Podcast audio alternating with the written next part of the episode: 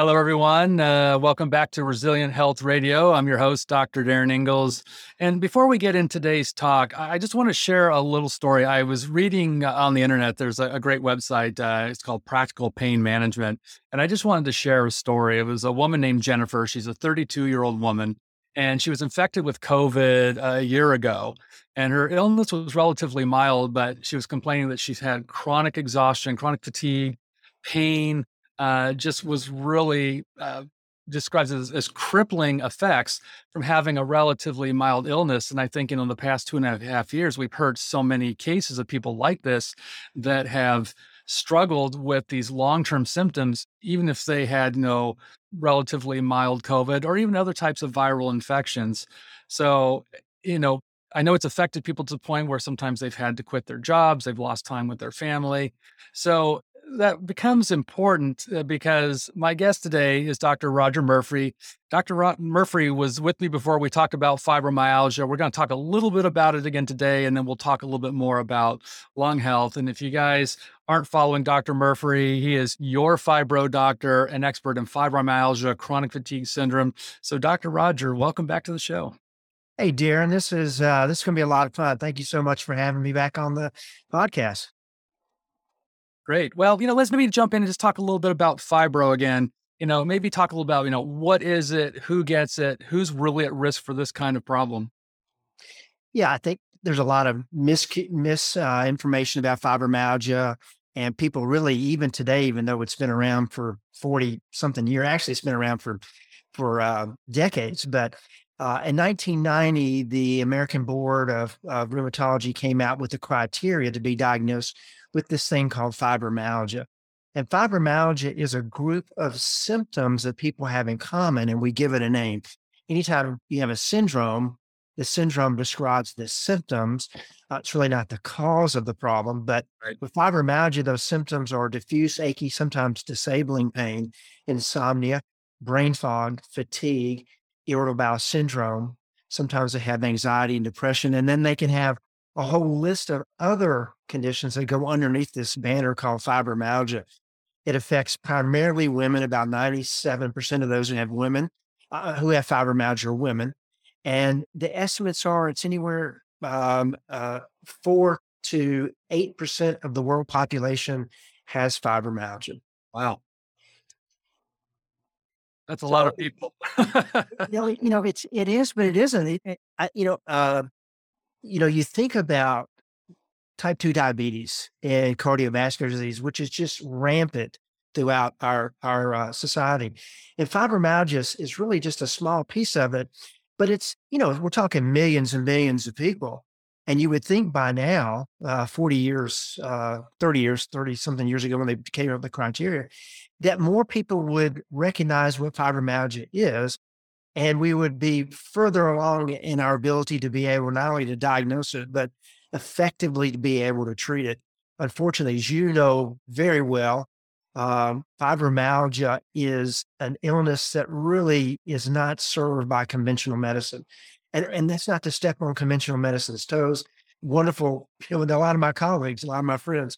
Uh, but, you know, what where we're at with fibromyalgia in the conventional medical world is that they just tell their patients to learn to live with it. And a lot of physicians won't even eh, take a fibromyalgia patient. Uh, rheumatologists, who are the ones that really came up, as I mentioned earlier, for the criteria to, to have the diagnosis for it to be recognized, most of them now won't accept a new fibromyalgia patient. And, and the reason why, as you, as you know, Derek, is because they found that conventional medicine alone, the common drugs used in conventional medicine is a dead end for fibromyalgia. So unfortunately, they've they've pretty much given up on fibromyalgia and they just tell them to learn to live with it. Yeah, I know. I, have had the same experience in my practice, and I'm almost even hesitant for someone that comes in my office who's been given that label to send them to the rheumatologist or the pain specialist because like I said, we kind of know where that goes. It's, you know, it's pain medication, opioids, sometimes muscle relaxants you know, maybe gives a little bit of symptomatic relief, but certainly doesn't get to the root cause of the problem. No, I think, and this sounds kind of silly, but really the only way to overcome fibromyalgia, and you can. I mean, I've I've been fortunate over the last 22 years specializing in it to help thousands of patients to get their life back. But the only way to overcome fibromyalgia is to get healthy. And, and again, that sounds so simple. Um, but, but as you know, I mean, it's not. I mean, the way that we practice functional medicine is really trying to find the root causes, looking for the underlying causes of these symptoms because uh, fibromyalgia is just a name. It, you know, it doesn't cause this pain. It doesn't cause the low energy or uh, the irritable bowel. It just is a name given to describe these symptoms. And what really has to happen for these folks to get their life back is we have to uncover what are the causes, what are the triggers, and then start to correct those. And that's different for every patient is a little bit different. There's some common causes, uh, but in conventional medicine, as you know, it's all about treating symptoms with prescription medications. And there's certainly a time and a place for that, no doubt. But if you've got I mean, goodness, I mean, you know, with these folks, if you, if you're treating every symptom with a drug, I mean, they can be on half a dozen or a dozen drugs. I mean, you know, a drug to put them to sleep, a drug to wake them up, a drug to speed them up, a drug to slow them down. And they get on this medical merry-go-round and it's, you know, oftentimes it's hard to get off of. And oftentimes they don't even know I'm taking this blue pill in the morning and I'm taking this purple pill at night they don't even know what they're taking these medications for because they've just kind of gotten lost in the whole medical shuffle. Yeah, we, we call that polypharmacy. yeah. And then you start taking another medication to offset the side effects of the first medication. You're right. It, it gets to be a spiral downward that uh, it, it's terribly frustrating for patients. And uh, I find, again, a lot of the medications used do produce a significant number of side effects. I've had plenty of people in the effort to control their pain, help them feel a little bit better. Sometimes the side effects of the medication's worse than the condition itself. So, you know, getting to the root cause, of course, is always key. You know, talk a little bit about what you're finding in your experience of, you know, what are some of the common causes of fibromyalgia? Well, I think number one is low serotonin. So this brain chemical, which is the happy hormone, when it's deficient, we see that uh, individuals have a lower pain threshold called allodynia. And in fibromyalgia, they also have a thing called central sensitization pain syndrome, where pain is magnified partly due to their sympathetic nervous system, their stimulating nervous system is, is on hyperdrive. And there's a disconnect between the nervous system and the hormones. So we see a lot of deficiencies in in different hormones, including serotonin, the brain hormone, uh, adrenal fatigue from low cortisol, DHEA. 70% of the patients that I work with have a problem with their thyroid that's never been properly diagnosed or is not being properly treated. So there's definitely some common denominators with fibromyalgia, but but Darin, for for me doing this 22 years, the the one that really is the uh, an opportunity to, to make a profound difference is to get that serotonin level up. And a big part of that is getting them going into deep restorative sleep again. These uh, individuals, unfortunately, really struggle with their sleep. And to me, it doesn't matter what your illness is, if you're not getting this deep restorative sleep where the body is having the opportunity to heal itself, to repair itself during the night, it, I mean, you're going to be tired. You're going to, we know that if you're not getting a good night's sleep, you increase your inflammatory chemicals by 40%. Now, you take that, you know, that stat and realize, as you know, most everybody that's walking out on the street has inflammation of some kind. Now, they may not have a diagnosis yet, but stress and inflammation, the two drivers of probably every condition out there. And we know that carrying around extra weight or breathing in toxins or eating food that's not quite as healthy as as we would like uh, creates inflammation. So with fibromyalgia, deep restorative sleep is if you get that right, you're you you're heading in the right direction, uh, and you can make a big difference in all the symptoms associated with fibromyalgia just by getting that deep restorative sleep on a consistent basis. I know you and I talked about this in our last interview, you know, talking about, you know, infection also being one of those drivers of fibro. I'm I'm curious, you know, again, in the era of COVID-19, you know, what have you been seeing with people that have fibro, you know, if they get COVID? Uh, have you been finding that it's making everything a lot worse? Uh, has it been really kind of indifferent? I'm curious to hear what your experience has been. You know, it's really interesting, Darin, because uh, early on, I really thought that my patients are going to be very vulnerable. And I and I'm like you. I mean, I've been training patients for decades now, specialized in fibromyalgia for 22 years. So I've got patients all over the world. And I work by by um, by Zoom, you know, uh, telemedicine. And my first thought was, oh my gosh, they're going to be so vulnerable because they're so run down. They don't, like, you know, they don't sleep. They don't, uh, they, they're on medications that are probably compromising their immune system. And, but, you know, what I found was for the most part, it didn't matter if they had fibromyalgia or not. It didn't make them more vulnerable. What I saw was um, that many in their family became very sick with COVID, at least early on. And, and, uh, I've had patients, spouses who passed away from COVID. But as a whole, my patients have really done very, very well. Now, I can't take credit for that, although I wonder if it's some of the protocols that I share with them early on, preventative protocols that most I think have have um, applied to their daily routine. But now, what I have seen is that many of them get a COVID and it's a mild case, or they test positive, don't have any symptoms. But a lot of them are struggling, like so many people are, with long hauler symptoms. And the big one is the brain fog, that right. the fatigue and the brain fog, those two. Um, and and sometimes it can be hard to separate that from fibromyalgia because those are two of the two of the big symptoms that we see in fibromyalgia, what we call fibro fog or, or brain fog and fatigue. But these are folks that have really been pretty stable, been doing well in remission for quite a long period of time. That then now they're really starting to see that the fatigue has come back and that brain fog. And the only thing we really can attribute that to is is the COVID. Yeah, it's interesting. I was just uh, handed a study. Uh, our friend, uh, Dr. Suzanne Gazda, who's a functional medicine neurologist in Austin, sent it to me.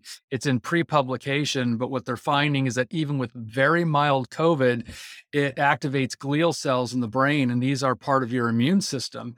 And it's basically setting off this wildfire in the brain. So, you know, a lot of this, you know, brain fog, you know, pain, sensation, neuropathy, uh, demyelination you know, all of this gets activated, you know, even with relatively mild COVID illness. And I think, you know, we're using COVID as kind of the banner because that's what's in our face the last two and a half years. But the reality is, is that again, any number of infectious agents, particularly viruses, have this capacity. But uh, I've had a very similar experience that, you know, my chronic Lyme patients, autoimmune patients have all flared when they got COVID, whether it was relatively mild or not. But it seems that, you know, at least in part, this glial activation in the brain seems to be a big part of it. Yeah, brain on fire, right? I mean, that's a term. I mean, that's a, a term that people probably have heard. You're starting to hear more and more about that, whether it's Alzheimer's or Parkinson's. And now we're seeing that long hauler syndrome is is this inflammation in the brain. Absolutely. Yeah. And I go back to really, I think deep restorative sleep is one of the most important things you can do to heal up any illness, but in particular, long hauler, because, uh, you know, with the brain having that inflammation, the only way the body really can start to repair that is having the ability that, that hopefully eight hours of sleep, where the brain literally shrinks and the uh, spinal fluid is washing these toxins out of the brain. I mean, it's really the only time that's happening. So if you're not getting that deep restorative sleep, you're really at a big disadvantage of being able to get over this chronic illness. Well, I want to talk a little bit. You know, we know that with the long COVID, you know, some people are experiencing chronic lung issues, you know, shortness of breath, don't feel like they're getting a deep breath. And I've had some patients who've been to the pulmonologist and they do their whole, you know, spirometry and and they're they put the pulse ox on their finger and they're getting oxygen in, but it's that that that sensation and again, I think there's some evidence that there is some mild scarring that can happen in the lungs. But, you know, can we talk a little bit more about not just COVID, but, you know, other types of things that we're seeing uh, with people with these chronic lung issues that I guess, you know, what are some of the warning signs that people might want to look out for if they're having some sort of underlying lung issue that they're not aware of? What would, what, would they, what might they experience? I think one of the big ones that I see is this is exertional malaise, where you you know you feel like anytime you're going up a flight of steps or just kind of over um, extending your you know uh, physical activity level, uh, whatever that is, you just can't get a breath. You just feel like you have this air hunger that happens and the fatigue. I think are two things that I've seen with my patients who I know have long hauler. And as you know, um, I'm doing a lung summit that's coming up right around the corner. You're one of the featured interviews. And I put together that summit uh, partly because I'm seeing all these patients with long hauler syndrome, thinking, gosh, we're going to have an explosion of chronic fatigue syndrome and fibromyalgia unless people start to hear what are the protocols for dealing with this. And you you came on so elegantly uh, went over your protocols, how you're helping your patients. Um, but I think you know with long hauler, uh, I think we're going to have an explosion of respiratory and lung issues that are going to affect people for probably for, for a lifetime with the scarring that we're seeing in some of these folks. Yeah, and, and I get concerned too with a lot of these folks too. You know, the the pollution in our society these days is you know terrible. I mean, I live in Southern California. I'm you know less than an hour outside of Los Angeles, which you know for historically has been one of the more polluted cities in the country. But you know, it's an it's a global problem of you know pollution, and of course, out here in California, the last several years we've had massive forest fires you know, that very fine ash that gets in the air, which blows for literally hundreds of miles, uh, can, you know, cause this low level inflammation, low level irritation. So, you know, what are your recommendations for people out there, you know, knowing that we've got this sort of global pollution problem? How can we, you know, help best protect our lungs in these situations? Great, great question. And, and, uh, you know, if you, if you think about it, our lungs are the open window to the world. It's kind of like our gut is the open window. Every time we eat, we're bringing the world inside of us, and our body has to deal with that. And we're already under assault. I mean, just as you mentioned, just what we're breathing in, the amount of the pollution that we're exposed to on a day to day basis. Uh, I remember going to, and this, I, I, forget what year, maybe you would remember this, but when I, well, maybe not, because unfortunately, it seems like every time we go out to California, there's some kind of uh, calamity going on. But we were out, we were out in Sun Valley a few years ago, um, and it was so bad. It was the wildfires coming from California that they had days where you couldn't even go out. It wasn't even safe. There, this you know, uh, hundreds and hundreds of miles away. So uh, these are kind of things that people are exposed to. But I think part where it starts is your home. Um, you know, I think pe- people need to realize that their their environment that they're in you know, day to day home life is where you would start. So having plants. So one of the things that we have on the, the summit, we talk about, you know, what are some of the healthy things you can do at home? And that is just having plants throughout the house. I mean, that helps to filter the air. Using an air purifier, uh, with you know, there's all kind of different ones out there. I've been using uh, an Austin Air home purifier for probably 15 years. Still, still going. Uh, be on the lookout for mold. The, the, the studies show that 40% of buildings in the US, um, I, I, think I, think I got that stat, stat right, have had some type of water damage. So the likelihood that you've been exposed to mold is is is pretty good, and and so being aware of that, um, and then I think uh, once you get outdoors, uh, it's a matter really to to take care of yourself through the healthy uh, diet and supplementation, things that you can do that really just kind of help you be in a better position to to process any of these toxins that you really don't have a lot of uh, uh, option. You know, you're going to breathe it in, unfortunately. So, being at optimal health where you can process these chemicals is uh, is the way to go. Well, this is called resilient health radio, and that's the whole point: is to make your body more resilient. You know, knowing that we're exposed to so many toxins in our environment, pollutants, that the minute you walk out your door, you know, you're not going to have a whole lot of control necessarily of what's blowing out in the air.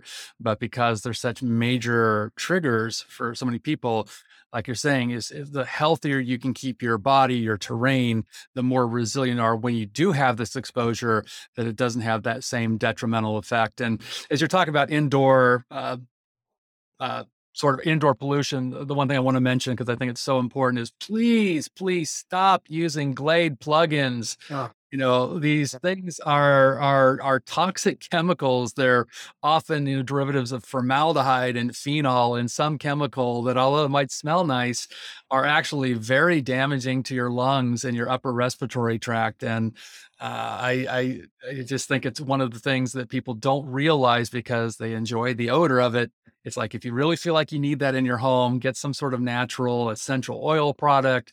But uh, please stop using these products. They're potentially very dangerous to your health and certainly your lungs. Well, I noticed that on your podcast, you had Mira Dessy in the past. She's the, the uh, toxic guru or food guru or ingredient guru, I think is what yeah. she is. So she's on the summit and she did an excellent job on her interview, just talking about all the hidden things in our foods. And then also all the hidden things in the the cleaning supplies, the things that we use around the house that we just take for for granted. And once you start to realize that these chemicals are really pollutants, and there's the options, there's all kind of natural options that you can use rather than using um, Windex and bleach and all these kind of things that can be really toxic to our lungs and our bodies. There's all sorts of natural things, and we go we talk a good bit about some of these things uh, and and and outgassing. So people don't realize that their furniture and their carpet and these things can be outgassing these potential cancerous chemicals as well as just toxins that can uh, that can affect your health.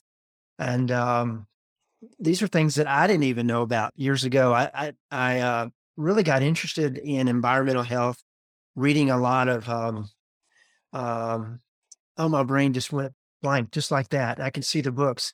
Uh, Sherry Rogers. I'm goodness gracious.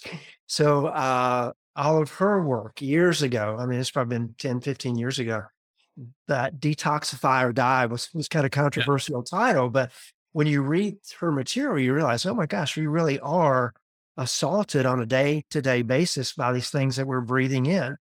And one of the reasons I really wanted to do the, the lung summit is because really you don't hear that many people talk about lung health. I mean, I I, re- I wanted to do it because of COVID because I was seeing this all this this um, blow up of chronic fatigue syndrome patients, which are going to be filling up doctors' offices for the next, you know, probably decade, probably at least the next few years. But but then um, as I started thinking about that, I thought, golly, when no one's talking really about functional medicine approaches to asthma or COPD or and really, if you're going to talk about that, then you need to talk about mast cell activation syndrome and histamine dominance. And by the way, for mentioning these things, we also need to talk about food allergies and leaky, leaky lungs. And so it just kind of blew up and it turned into this big, big summit. I really started it off. It's going to be just a bunch of podcast, podcast guests. And then as I started talking about this, I thought, wow, no one's really sharing this information. We need to get the information out there that, you know, your lungs are incredibly vital for your health. I mean, you can go days without eating and really you can go days without drinking, but you can't go very long without breathing in air. You know, you're going to get in trouble pretty quick. So uh, I really enjoyed doing it. And uh, I think there's just, just a, a wealth of information on the summit that will help anybody that really just wants to be healthy.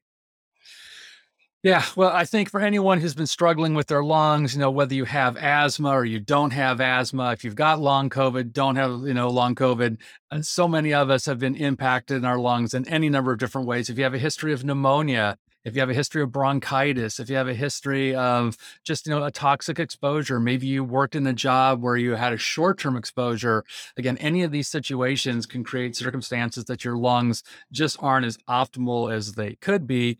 And again, since so many things that cause problems like infection are respiratory, again, the health of your lungs can dictate about whether you might be susceptible to that infection or not. So you'll definitely want to tune in to, to Rodger's uh, summit because he's going to walk you through all these aspects of improving your lung health. Uh, maybe give us a little teaser. Can you give me maybe like, you know, a couple of three things that people can start doing absolutely today that's going to really have a big impact on their lungs? I think really it goes, it gets down to basics. And uh, first of all, I, I would really encourage people to eat healthy.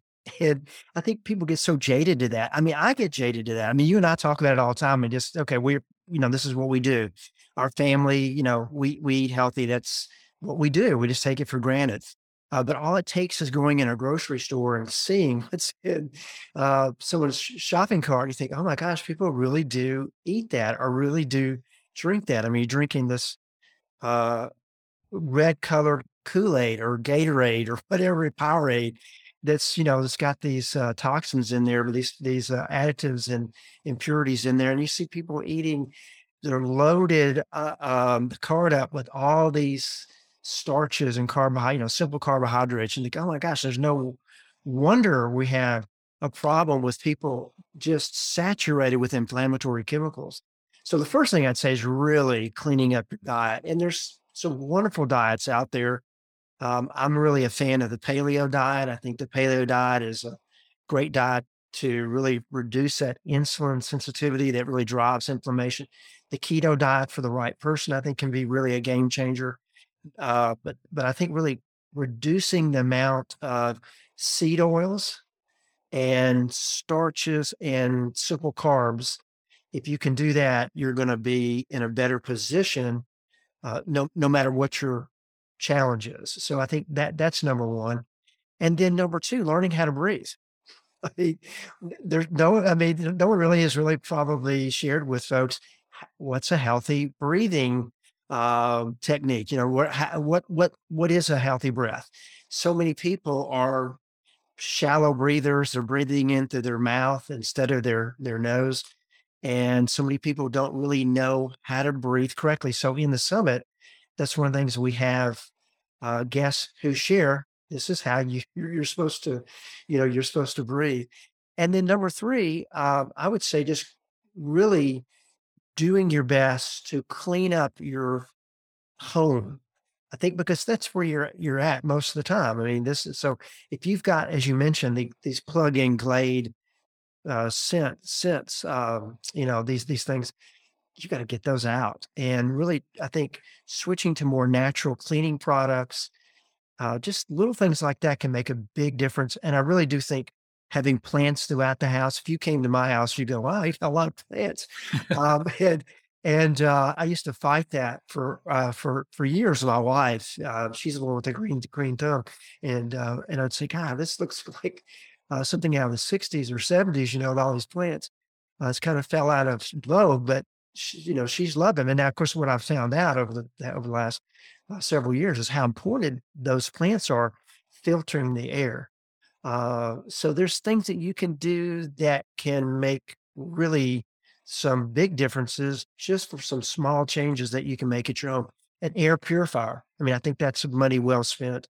That's a, an investment that I think most people should uh, have an air purifier in their home. And uh, HEPA filters. I think you should have changing your filter once a month with the, with these. You know, it costs a little more. I realize that, but really just filtering the air of your house and making sure you're breathing this clean air, so that when you do go outside, and I've lived here in Birmingham, Alabama, where we often have days where the we have warnings where you know just the, the smog here in Birmingham, just the way the city is. It's set. It's in a kind of a little valley and we have a mountain that kind of wraps around it and it kind of just hovers sometimes when we have when we have you know cloud cover.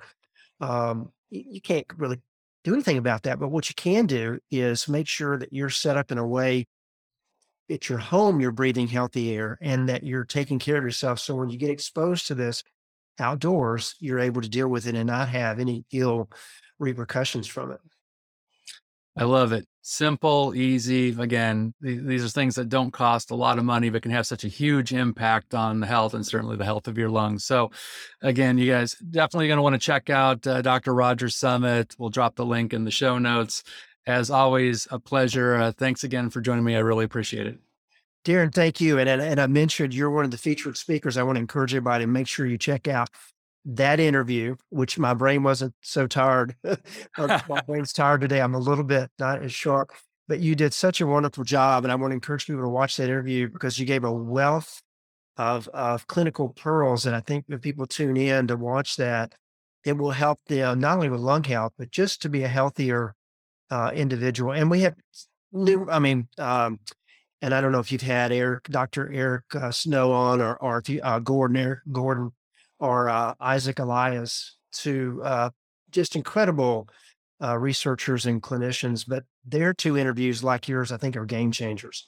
So I want to encourage folks, make sure you check those interviews out. And Darin, thank you so much for having me on here. All right. Thanks so much.